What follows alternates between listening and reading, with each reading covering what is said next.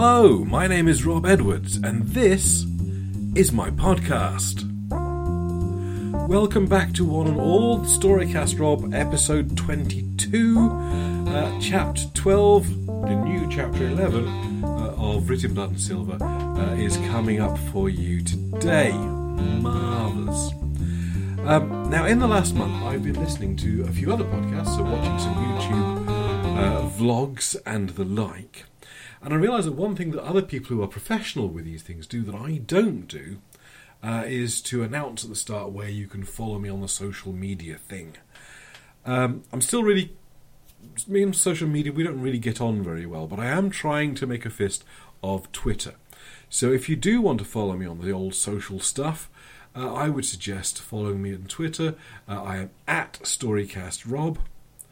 Uh, and uh, you can also follow the hashtag writ in blood and silver, uh, where I put uh, any announcement I have about the podcast and episodes and chapters of Writ uh, that happen to come out.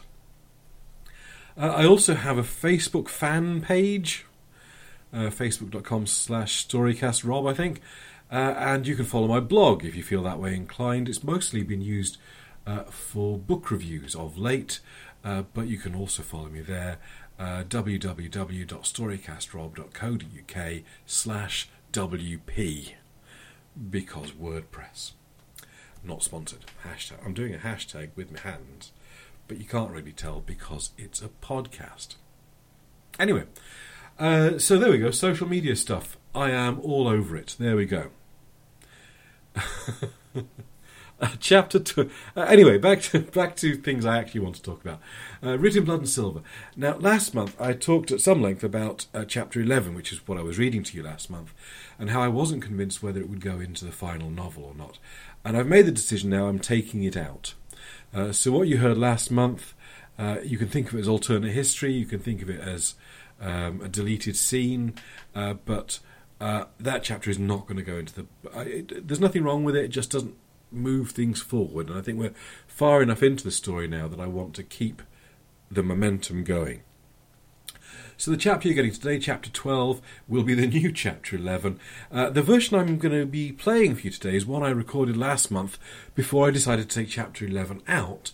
So it has just a couple of very passing references to the events in chapter 11, uh, which uh, I'm going to have to, do, to edit out when I read when I uh, when I do the edits on that uh, later on. Uh, but for now, anyway, you will hear a couple of references to the fight on the tube train that we had uh, with one of the Aberdac last episode. As for news, uh, nothing new on the Inklings Press front this month. We're still plugging away with Alternate Earths Volume 2. We've had a couple of extra setbacks. I won't bore you with them, uh, but it is still coming. It is still on its way. Uh, if you want to listen to another of my stories, episode 72 of the Word Count podcast available on iTunes and from rbwood.com. Uh, you'll, you can hear me read uh, a story called Cold Pursuit uh, in episode 72, uh, inspired by a photograph of two boats frozen in Boston Harbour. Uh, it's a short tale, but uh, quite funny. I, I, think it's quite funny. I've also submitted another story to a sci fi roundtable anthology. Uh, that's just closed submission, so it's very early days on that one. It'll be a long time before we see that. And I don't even know if my story's been accepted yet, but uh, I'm rather pleased with it. Uh, a rather fun little tale called uh, An Inescapable Fate. Uh, F E T E, because puns. But let's get on to uh, Writ in Blood and Silver, which means I can say previously on Writ in Blood and Silver. Dun dun dun dun dun dun dun. Matt Chambers, a computer programmer in London 1999, has been having all sorts of problems with demons on the underground. This has resulted in him rather neglecting his girlfriend, his job, and uh, his friends in an attempt to learn enough magic to take them on. Uh, now, however, he is trying to reclaim parts of his life, and he's going to a party with his girlfriend dressed as James Bond. Now, the continuation. Chapter 12 Writ in Tears and Steel. Have you seen Kate? What? Matt raised his voice to be heard over the overloud disco. Kate, have you seen her? She's here dressed as a witch, I think. Justin was an old friend of Kate's from work. Something media-y was all Matt remembered. But Justin was a good sort for all that. His clearly rented Batman costume was a little baggy around the knees, but at least he'd entered into the spirit of things. Are you sure? Justin shouted back. I've seen three witches, but none of them is Katie. Perhaps she changed. If you see her, tell her I'm looking for her. Sure thing, Commander. In fact, Matt was beginning to see that people had made a surprising effort with their costumes, and his tuxedo, substituting as a James Bond, was beginning to look like a cop out. Matt had been sure that nobody really did costume parties anymore, but he was clearly mistaken. Some of the outfits tonight were amazing. People had obviously taken time and care over them. As the DJ played Mambo Number Five, Matt weaved his way through a pirate crew to get to the bar and order himself a beer. In a way, he was glad that Kate wasn't here just at the moment. Perhaps he'd get bonus points for arriving before her. But mostly he was glad for a chance to unwind a little after the tense journey. He was glad of a beer before he had to confront Kate. He scanned the room looking for her. Justin was right. None of the witches here tonight were Kate. He ruled out the two girls dressed as demons, too, and he began to realize that his newly trained instinct for demon hunting might get him into trouble all Halloween. Where could she be? There were some people in masks, of course, but Kate wasn't the mask type. Or maybe she was. Don't know until you try, he guessed. Mr. Bond, Kate's voice from behind him. We've been expecting you. He turned, and there she was, shocking red lipstick, tight red dress that stuck to her curves, slit up one leg to reveal a high stocking with a plastic gun strapped to her thigh. Looking every inch the classic Bond femme fatale. Gosh, he said, and then a few moments later when he gathered his thoughts enough to join back in the game again, he managed, Do you expect me to talk? Kate grinned. No, Mr. Bond. We expect you to dance. Come on. She grabbed him by the hand and pulled him to the dance floor. Thought you were coming as a witch, he said. Doofus. That's when you were coming as a wizard. Now shut up and dance. And for a while, Matt was perfectly happy. But as they retired, laughing, back to the bar, a slight niggle. Was Kate. Were they both trying a little too hard? There was a fragile quality to her laugh. Her smile only just touched her eyes. Matt paid for the drinks, but noticed that Kate was still scrabbling through her handbag looking for something. They took their drinks to a quiet corner. They kissed, and Matt sat close to her enjoying being together for the first time in too long. Kate, he said, but he paused when Kate closed her eyes, tension clear on her face. I'm glad you're here, she said, her eyes still closed. Of course I'm here. I. I need to apologize. I've not. She sighed. Not tonight, please. Can we keep tonight simple? Matt swallowed, his mouth dry. That could only mean there was a complicated to have later. Sure. He sipped his beer, and they sat together, not talking. She let him take her hand. It's a good party, he said, and winced a little. Small talk was not his strong suit, and the comment just seemed to die on his lips. Yes. He looked down at her, and saw she was staring at him. He tried to smile, but it felt clumsy on his face. Did you cut yourself shaving? she asked. Matt put his hand to his throat, where the Abadak's claws had left a fresh scar, like the one on his cheek. It wouldn't be quick to heal. Broden, approved, seemed to view the scars as victory marks, but Matt hated them. Yeah, old razor, I got caught up at work, had to hustle to be ready to be here tonight. Should have been more careful. Kate traced them with a finger. They look like Shaving cuts. Cuts from shaving, Matt said too quickly, and mentally kicked himself. This evening was going downhill very quickly. Kate closed her eyes again, held them closed for a moment. I wanted tonight to be simple and fun, like things used to be. Ouch. I want that too. I went to your flat tonight. You weren't there. No, I had some catching up to do at work. I barely had time to change and shave uh, before I came out. Must have missed you. She took both his hands and stared deep into his eyes, searching for something. I know you miss Dave, she said. What? What? But you mustn't blame yourself for what happened. I don't, he lied. I. I'm not sure what this has to do with. He let the sentence trail off. It could only end in a place he didn't want to go. She sighed, and it was the sound of someone squaring up to a difficult task. Matt, you know I love you. I want to help you. But I can't if you keep pushing me away. Your obsession with Dave's disappearance, your belief that there are monsters on the underground, it's all part of the same thing. You've been pushing me away for months, ever since it happened. If you can't let me help you, well, perhaps I can find someone who can, a, a therapist. It was her turn to trail off. It's not about. It's not about Dave, not really. The demons on the underground. What? Are real? I'm the only one who can find and stop them? A therapist couldn't help, but how could he say that? Of course it is, Matt. Please, she pleaded. With a start, he realized that Kate was on the verge of tears. Please, I told you. I went to the flat.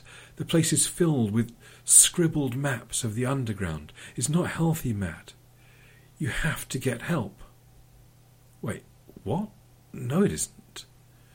He carried a tube map with him at all times now, and a notebook to make records, in a way honouring Dave. But he hadn't drawn the tube map ever. Kate scrabbled in her bag and pulled out a fistful of paper scraps, dozens of them, so many that she couldn't hold them all. Some fell back into her bag, others fluttered to the ground. Matt stared. He knew what they were. They're not, he began. Don't lie to me. Now she was crying. She sounded angry. No, she sounded desperate. She scrabbled through the fragments Matt had drawn of the symbol of Volnark, found one of the demon's horned head, and slammed it on the table. It's just a scribble, he protested. A box, a line, nothing more. But she didn't stop. Piece by piece, she reconstructed the symbol of Volnark from his jigsaw of scraps. She knew what she was building, too. There was no hesitation. Duplicate pieces were discarded, unused. Stop! he said. He couldn't let her complete the symbol. Knew how dangerous that thing was. It could let the demon in if it was complete. It's just a meaningless doodle. It's not important. Meaningless. She stopped building the symbol. It wasn't complete. She had the head, its back, its three pronged tail, but not its warped belly. I'm not an idiot, and it's not meaningless. She took out her lipstick, and Matt watched horrified realization creeping on him as she traced over the demon's back, from the tip of its horn to the end of the spines of its tail. And as she traced it in red, she chanted Epping, Stratford, Liverpool Street, Bond Street, White City, Ealing Broadway. Matt, love, you filled your flat with drawings of the Jubilee and Central lines. You can't tell me it's not about Dave and your obsession with the bloody underground. Please, you need help. Matt could only stare. Mechanically, he sifted through the remaining scraps and found a piece of the belly of the beast. Careful not to complete the symbol, he showed the fragment to her. This isn't part of the tube map. It is. The new ones they've been handing out all year, not like the old one you got from Dave. She pulled out a new tube map, waved it at him. It's the way the Jubilee line looks now the extension is about to be finished. I don't have a silver lipstick, so you'll just have to imagine it the right colour. Silver. Matt felt very, very cold, and stupid, and afraid. He stared at the map, stared and stared. They've printed a thousand of these, he asked, but too quietly to carry over the music. He asked again louder, shouting, Have they writ- printed a thousand of these? A, thousand? Millions, I'd expect. Wait. You didn't know, did you? You didn't know what these doodles were? Kate looked confused. Matt scooped all the scribbles and dumped them into an ashtray. He flicked his thumb as though working a lighter to cover the small burst of magic he used to ignite them. He stood. I'm. I'm sorry, Kate. I have to go. No, Matt. Don't go. Please. We need to talk about this. We need to get you help. I can't deal with this anymore. I don't. I don't. I don't want. She wiped away tears, straightened her shoulders, and said, with a voice of iron, Matt, I'm sorry. You need help. I want to be the one to help you. I love you and want to be there for you. But if you can't let me be there, if you can't see the need for help, I'm sorry. I can't watch you destroy yourself like this. Matt blinked, trying to clear his eyes. The truth will come only when he has destroyed himself, he quoted Wessex. I'm sorry, Kate. I am. I will get help soon. I'm sorry. I can't let you be around me. It's. It's probably best you don't come around for a while. I'll call you. She didn't say another word, but he felt her eyes on his back as he retreated, no, fled, down the stairs from the private party, out through the main bar. He felt her eyes on him all the way back to the tube station, where he stood and looked, really looked, at the tube map. The updated map, the one with the Jubilee line extension complete on it. The symbol of Volnarch nestled in the spaghetti of lines, clear as day to see. The symbol drawn in the blood red of the central line and the silver grey of the Jubilee. It hadn't been written blood a silver a thousand times, it had been printed. It had been printed thousands of times, tens of thousands. No, Kate was right, millions. A tube map in every station, on the back of every A to Z, in the pockets of commuters and tourists alike, in the back of filofaxes or diaries, and not just in Britain either, potentially across the entire world in one form or another. We're too late, Matt said to the poster of the symbol of Volnarch. We never had a chance. With the lead time on the printing of these things, chances were there'd been over a thousand of these in existence as proofs or early prototypes, even before the first time he'd seen an Abidak. Matt traced a finger over the tube map, trying to remember Dave's original map of sightings, thought about how it would look with the extra sightings. He'd seen more of Volnarch's minions on the central line, but it hadn't registered because it was the line Matt used the most. It made sense to encounter the demons most on that line. But now he thought.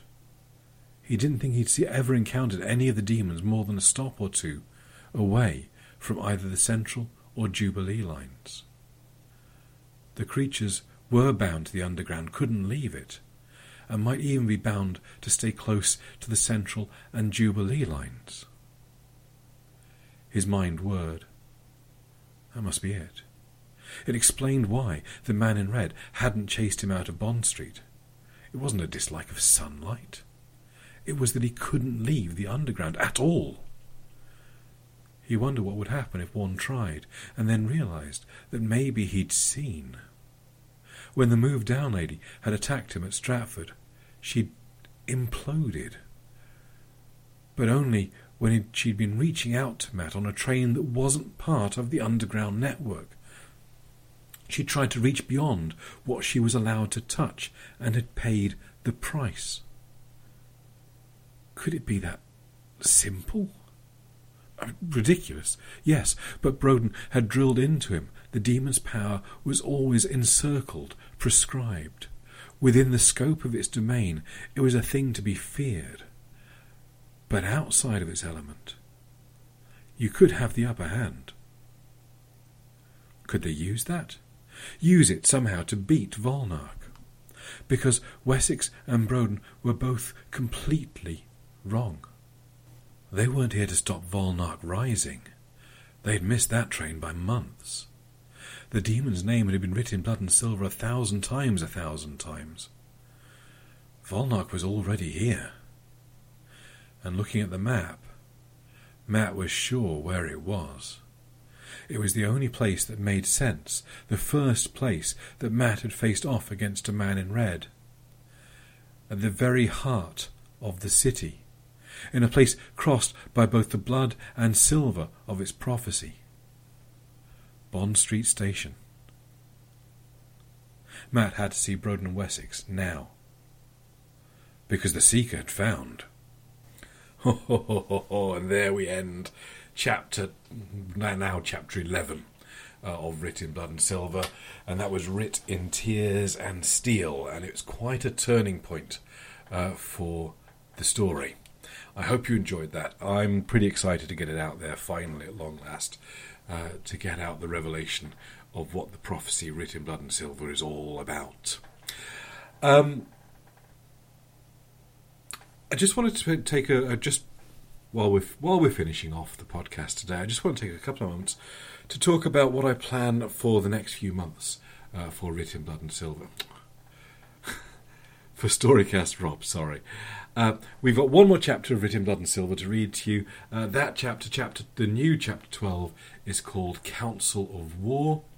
Uh, it still ends on a cliffhanger, perhaps not quite as significant a one as this, but it still ends on a cliffhanger. Uh, I am still working on the novel. It's taken slightly longer than I expected to, uh, so I'd kind of hoped the novel would be finished by the time I finish reading the chapters two. is not quite. I'm working on chapter uh, 19 this week. Uh, and I think there are going to be 23 chapters uh, all told in the novel, certainly as it's planned out uh, at the moment. Uh, so what it means is that I'm not going to have this massive kind of ha now you can read the rest moment, uh, which is a bit of a shame, but there we go. That's life for you. Um, but it does mean I'm going to have to spend a couple of months uh, with Storycast Rob not having new chapters writ in blood and silver to read to you. So what I'm going to do over the next couple of months is take a take a little time off reading my fiction for you, and we'll have a couple of shorter podcasts, um, which will be a little more informal, a little bit looser uh, than I tend to do these ones. Uh, and what I'm thinking I might do is I might read a couple of book reviews for you. I might talk a little bit about uh, how I got into audio as a medium uh, for taking in fiction uh, and talking a little bit about Big Finish and some of the uh, audio plays of theirs that I particularly enjoyed. Uh, the Doctor Who Big Finish and the Sherlock Holmes Big Finish I particularly are brilliant. Um, so next month will be a regular Writ in Blood and Silver. It will be the final chapter uh, that I read to you of Writ in Blood and Silver.